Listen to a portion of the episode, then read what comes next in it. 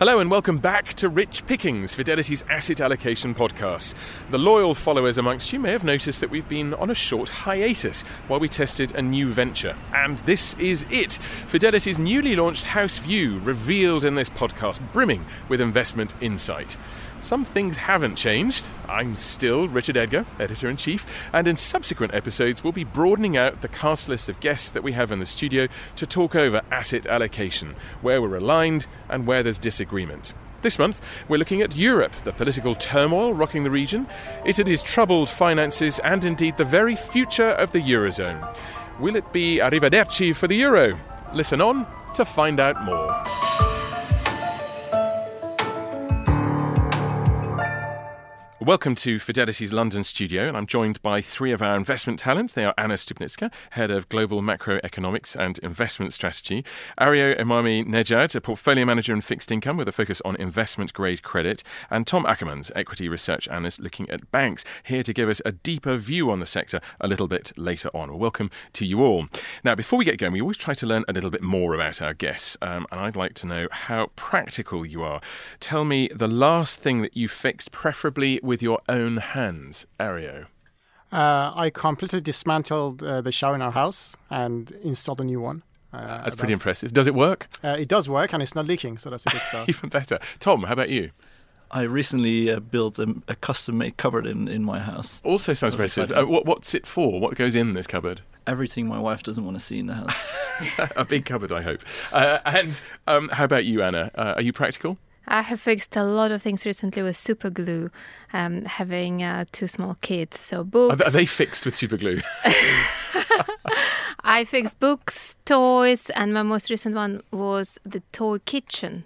A team very practical with their hands and uh, also with their views as well, which is what we're here to, to hear. Um, Anna, let's start with the house view. And um, for listeners who want to follow this, um, you could see the detail by going to fidelityoutlook.com. That's a, a, website that we've just launched, fidelityoutlook.com. So, Anna, what are our positions and how have they changed?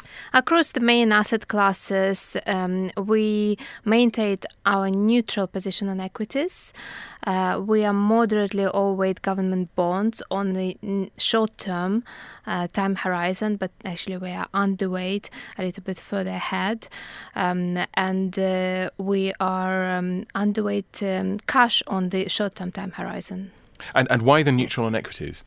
Well, there was a lot of discussion on it actually, Richard, in the room, um, and there was a broad agreement across the board that we have seen um, quite a sharp V-shaped recovery in Q1, the best quarter since uh, 2009, after the worst quarter since uh, 2008 in uh, Q4 last year, um, and there is definitely that feeling that the disconnect that we talked about already between uh, the markets and the fundamentals is still growing. Uh, so we have seen the rally in the markets, uh, perhaps with a positive uh, sentiment relying on uh, some uh, good signs from US China trade negotiations, the dovish pivot from central banks, um, some further uh, signs of um, uh, China stimulus.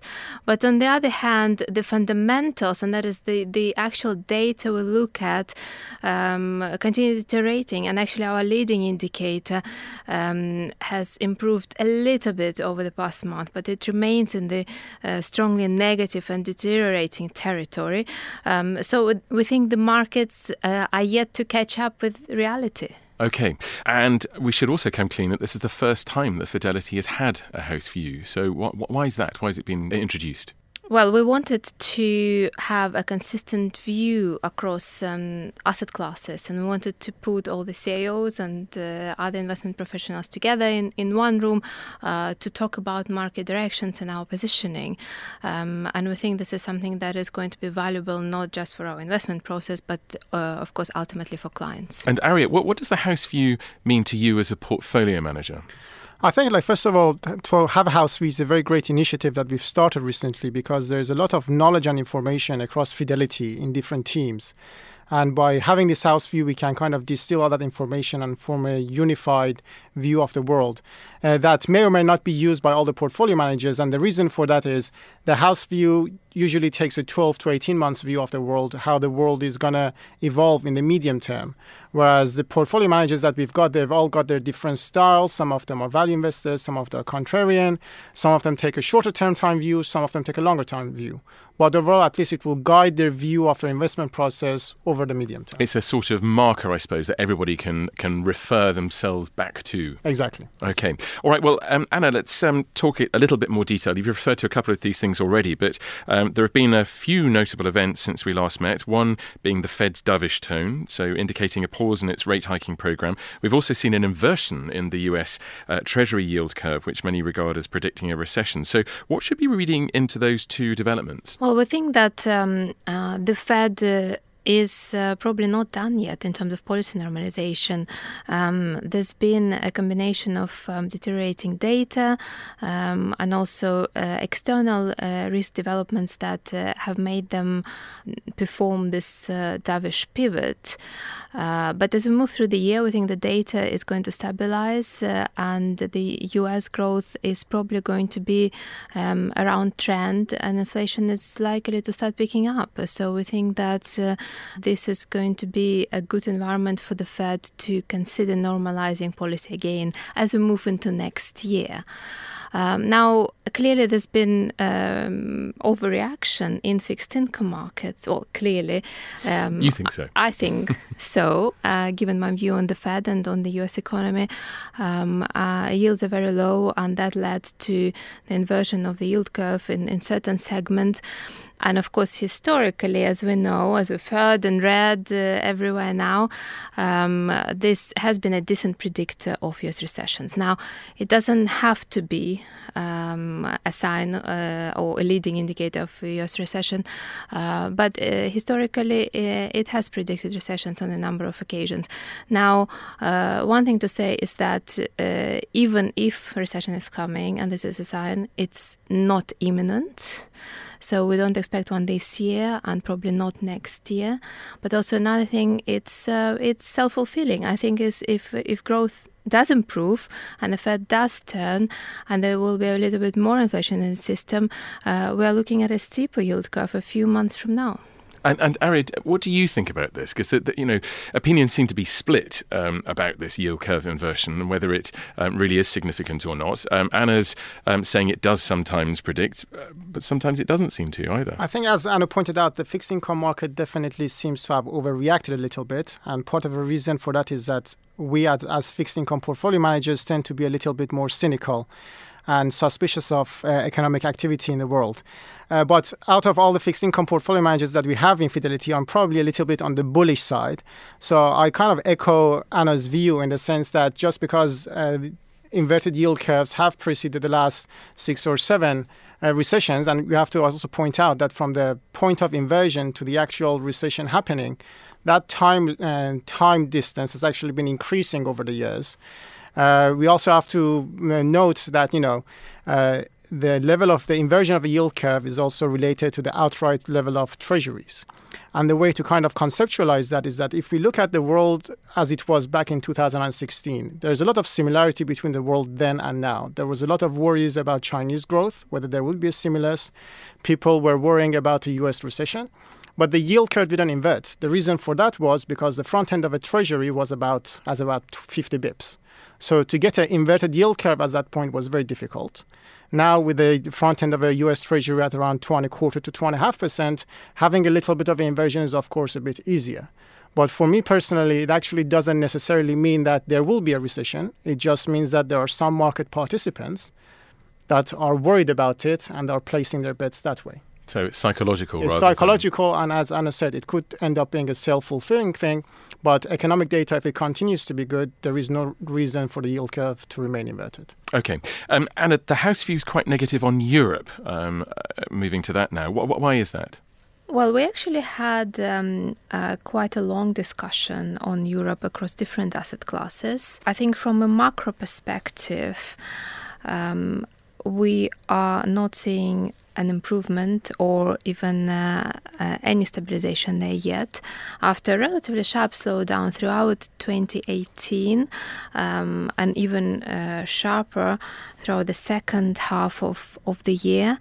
And to me, uh, it was driven by two main factors uh, the weakness in external demand, particularly in China, um, and also uh, specific uh, sector and country issues, um, such as the auto sector disruption in Germany, um, which is still having a lagging effect on the manufacturing sector. Uh, so overall, the data looks quite bad, and uh, I think the, those green shoots that some people are talking about are not yet well entrenched. And we really need to see what happens to the Chinese data over the next few months, uh, which seems to have been a little it's bit been better. improving, yeah. But there are some seasonality issues because the um, uh, Chinese New Year was a bit later this year. If you look at uh, January February combined data, uh, it was better, and there is a lot of uh, seasonal adjustment issues um, which comes uh, out in March. So we really need to see what the data is like in April and a little bit uh, a few months afterwards to really understand whether this this positive trend is to continue. Now, if it is going to continue, good news for Europe and for the rest of the world, in fact. Uh, but for now, we remain somewhat cautious, and I think from here we can go either way, particularly given this the specific issue that I mentioned um, in uh, Germany, but also in Italy, given political uncertainty, particularly in the end of last year, given the protests in France. Those specific issues are still in the system. Um, that's why overall we remain underweight European equities. Um, just waiting for signs of uh, some stabilization, uh, and that might be a decent entry point at, at some point later in the year. It might be, or if we see bad news coming from China, then it might not. And this brings me to our deeper dive into Europe, which Tom, our cabinet maker and European banking analyst, is, is here to tell us a little bit more about. Tom, uh, Europe, you were telling us, isn't particularly well set up if there were an impact from from much weaker China or, or some other um, trigger like that. And that weakness has got uh, structural reasons which you've been investigating and how that plays out on, on the banks that you cover. So remind us of the situation. So I think when, when the euro area was originally created, it was recognized that it wasn't going to be an optimal currency area at the start. But the hope was that as, as prosperity for, for everyone in the euro area would increase over time, it would be possible to form institutions that would bring it closer to being an optimal currency area. Now we've seen some of those reforms being implemented during during the crisis period, but as we exited um, the crisis, the the impetus to implement further reform basically completely disappeared, um, and there are now still very significant differences between the views of countries as to how to take this forward. And, so, and so politicians we, traditionally don't like taking these difficult decisions until there is a proper crisis exactly. to sort it there, out. There's absolutely absolutely no incentive for them to act early. Um, so we haven't got a, a full banking union. There's no European deposit guarantee scheme. Um, we haven't got a capital markets union. We haven't got a European safe asset. We haven't got a real significant fiscal function within within the euro area. Um, to be able to transfer money exactly. around to sort yeah. out um, crises and when they might And it's understandable that, that certain countries don't want a transfer union. Germany. But not only Germany, but um, uh, several other countries as well. But to make the euro area work in the longer term, we will need to find a way that will allow the weaker countries to catch up with the stronger countries. When the euro area was formed, the hope was that there would be convergence between countries over time. And in, in fact, we've seen significant divergence over, over the last 20 years. Um, and that's something that needs, needs to be fixed somehow. Um, and yes, as you were saying, no real impetus for, for politicians to make um, those changes. And the concern is that there are some significant uh, pressures building within the system, if you look at um, Italy in particular. That's correct. Um, I think on a on a day to day or, or, or month by month basis, it's it's easy to accept that things are kind of stumbling along. We're, we're kind of managing the situation. Government bond yields jump up and down, um, but somehow we'll manage. Um, that's that's a view you can take in a in a period of relative calm, where while the Italian economy is struggling a bit and slowing down a little bit at this moment, there's currently no real fears that, that the Italian government would, won't be able to finance its debts. The concern I have is that um, if we do go into a deeper synchronized global downturn at some point, um, and it's, it's, it's likely that that will happen at some point over the next couple of years. At that point, it becomes very difficult for the Italian government to make adjustments to its budget that will allow it to keep its debt to GDP ratios under control, um, and that will allow it to therefore maintain access to financial markets. It won't be able to refinance the, the debt it has outstanding already. Possibly, um, as as we saw in the previous euro crisis, markets can get very worried about a particular con- country's situation. Um, and in the case of Italy, they're looking at rolling over 350 billion euros of debt every year um, to keep the country going. If the market decides that that they no longer think Italian finances balance out, then that could could become an issue very quickly. And who's particularly exposed to this? Where are the uh, the banks that would stand to lose considerable amounts um, if if this were to start playing out? Um, I think that the, the reality is that that the financial markets are very much integrated. So um, banks across Europe are exposed to this, and there's obviously a question of, of contagion. What happens if, if Italy gets into trouble? What what does the market conclude on several other countries within the euro area? Specifically focused on, on the Italian situation, I would say it's obviously the domestic banks that, that would would face a very difficult time, but it's also a number of the French banks with significant subsidiaries um, operating in Italy. Um, some of the German banks with, with very big holdings in, in Italian government bonds or also local activities. Um, those those would be the main ones. And, and Ario, from an investment grade point of view, um, do you steer clear of Italy at the moment, or are, are there areas that you're you're happy to to take? Uh, unfortunately, the size of a Italian government bond and Italian credits in the index is so high that a European fund manager cannot ignore. And Italy is basically the cause of every fund manager's sleepless nights. And there has been many blow-ups over the years. Uh, our current positioning is actually more on the bearish side, and we echo a lot of the things that Tom has said. It is definitely true that if European growth or global growth stalls, uh, Italy will be one of its main and biggest victims. And the issue facing Italy is that the bonds are investment grade at the moment, but with more, more than 2 trillion euros of debt. If those bonds ever get downgraded to high yield, the sheer size of the bonds changing hands is going to be so huge that it's going to be a financial stress sort of situation. Uh, now everyone focuses on the Italian government not being to get its politics sorted out or the growth sorted out. I think growth is the biggest issue. Now uh, the people that decide that whether the Italian government bonds is going to get downgraded or not are the rating agencies.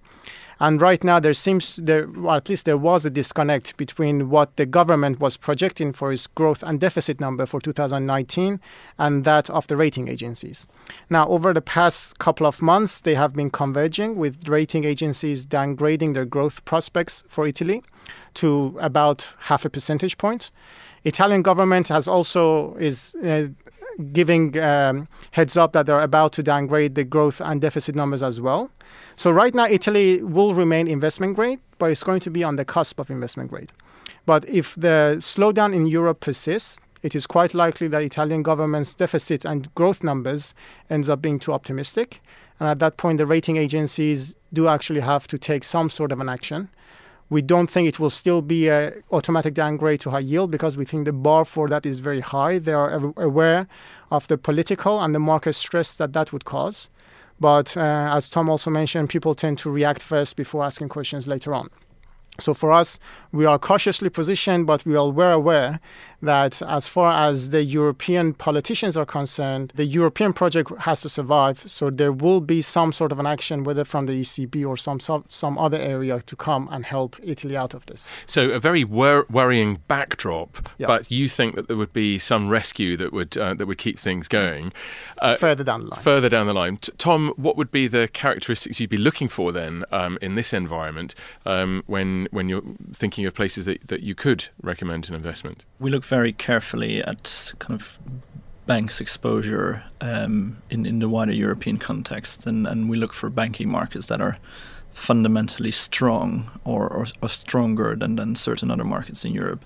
Europe is in a, in a way still a very fragmented banking market, so um, you will find very healthy markets in, in Northern Europe. Nor- Norway is a great example. Um, where there's a number of very strong banks operating, and then you'll find weaker banks in, in for example, Germany and, and Italy, where um, the returns those bank those banks make and, and their ability to, to invest for the future is is, is very limited. Um, so we look for, for pockets of strength combined with um, exposure to the more healthy parts of, of Europe, if you will. So keeping a careful eye, um, as always. Uh, and indeed, there was um, another bright spot in the meeting um, that uh, we all attended, and that came from the real estate team. Kim Politzer is a director of European research in the real estate division, and I caught up with her earlier. Well, Kim, we're standing now in the, the middle of the city of London, uh, in the bustle of a glossy shopping mall, which looks successful. But is commercial real estate a safe bet, or can appearances be deceptive? I think there are reasons to be positive about real estate, um, particularly in continental Europe over the next uh, 18 to 24 months, because of its income producing qualities. That doesn't mean that we think it's all plain sailing. Pricing is very aggressive in the sector at the moment, so yields are at record lows, and um, there is a lot of competition to buy good quality stock.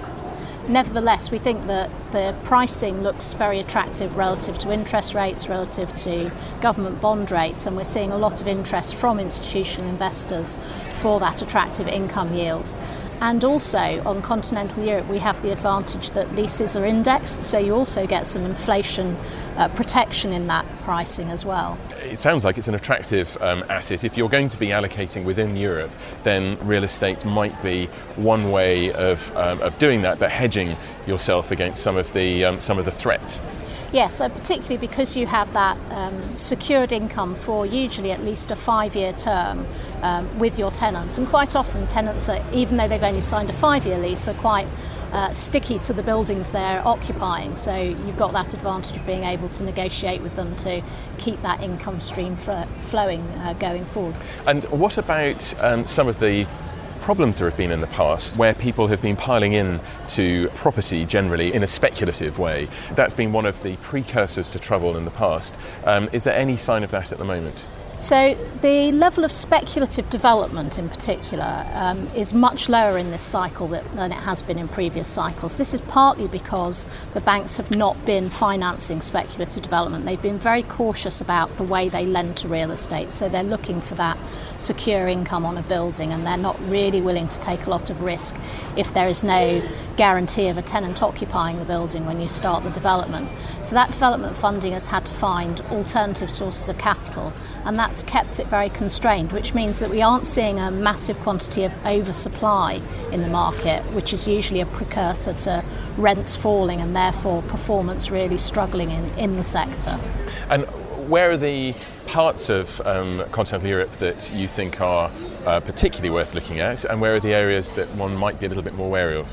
So we continue to favour looking at the core markets of continental Europe, so particularly France, Germany, and the Netherlands, um, because we feel that given that we're late in the cycle, we want the liquidity and security of mature markets. We are seeing a lot of our competitors investing in places like uh, Spain and Portugal, where there's the prospect of um, some good growth, but those markets are much more volatile and therefore end cycle there's a real risk if you get your timing wrong you could see significant capital losses if the markets swing very rapidly. Kim, thank you very much indeed. Well, that might have provided some comfort to any investors listening who've got an allocation to Europe. They've got to put it somewhere. Anna, do you think that European policymakers will get their act together and, and sort things out? I'm a bit more positive on this than Tom, although it's probably not very uh, hard to be uh, more positive given his uh, baseline. I think uh, I have met a number of policymakers recently, actually, who uh, seem to have been more um, optimistic, perhaps more from the ECB side, because it's actually the ECB which has managed to put a number of uh, different tools and mechanisms together since the crisis to be able to cope and to support the markets in, in stress situations similar to what we had before. For example, there is a program which Italy can go into where the terms can be more favorable than the IMF program uh, in uh, in the case of uh, market stress uh, or economic but, but, downturn. But I guess the, the, question is whether politically they've got the appetite um, to do that. Well, uh, if they need to, they probably They will. probably as, will. as Ario said, there is, uh, and I really uh, strongly believe in this, there is a political will to keep the union in place. And as Draghi famously said once, Whatever it takes. whatever it takes. Mhm. Uh, Tom, I, I, I was going to um, end on an optimistic note there, but um, uh, you, you also have been talking to policymakers. That's right. Yes, I, I've had a conversation with a, with a number of them as well, and and while I think there is always the hope that there w- that action will be taken and, and moves will be made to strengthen the union, I t- I- think it's difficult for each politician to to explain to their citizens why certain actions will have to be taken that might be in, in the short run detrimental to, to the population of a country, but might be longer term positive um, for the euro area. Um, and I agree with Anna that on the ECB side, there is more movement in terms of trying to get things done. Um, but we, we need much more than just the ECB putting things in place. We well, they can see the bigger picture, can't they? And indeed, they're responsible for it. Whereas it's the national governments that have got to grasp the nettle. and the ECB is ultimately limited in what it can do in terms of, of policy making. It, it's got its own mandate and it can act through that mandate, but it can't take action single handedly to, to save a country. Still optimistic, Anna? I do think there will be reform, but it might be in the next crisis. Well, great. That's something to look forward to. Um, on that note, it's uh, it's time to play hot cakes and hot potatoes. What would you buy like a hot cake? What would you drop like a hot potato? And um, Ario, let me come to you first. Uh, for hot cake, I'm going to go with 38 German government bonds. Why is that? In my view, that is the only uh, hedge out there that is going to keep its value, whether there is a European crisis or whether there is a global crisis. There is just not enough of it around.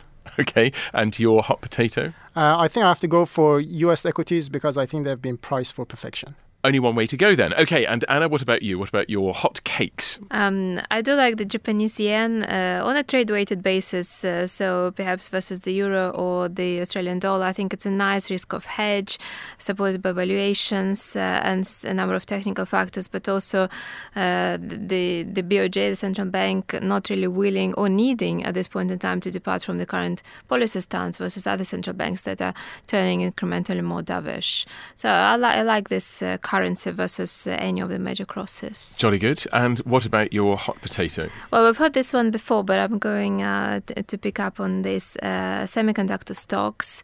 Um, our Fidelity analysts are turning more negative again on slower global demand and an oversupplied um, market, uh, building inventories. This is quite an out of consensus calls, uh, but a lot of our PMs are um, underweight the stocks. Underweight semiconductors. And Tom, I've saved you uh, for last, so send us off with a bang. Um, what are your hot cakes, first of all? Now, let's start with your hot potatoes. What would you drop? Given given the views that we've just discussed, I'm, I'm not a particularly big fan of uh, Italian government debt, so I'd, I'd, I'd steer clear of that one. Well, you're consistent, I'll give you that. And your hot cakes? Um, I'll, I'll actually go for Norwegian uh, Norwegian assets, perhaps Norwegian government bonds. Um, I think that country remains very well positioned and, and well equipped to deal with uh, what, whatever might come to us next. Other end of Europe. Okay, thank you very much indeed. We're out of time. I hope that's given you an insight into the thinking behind this month's asset allocation and our new house view. If you'd like more detail, it's published in full on our website. I mentioned it earlier, fidelityoutlook.com. And if you'd like to discuss anything we've covered, just ask your Fidelity contact. Thanks very much indeed to my guests, Anna, Tom, Ario, and Kim. And thank you for listening. Goodbye.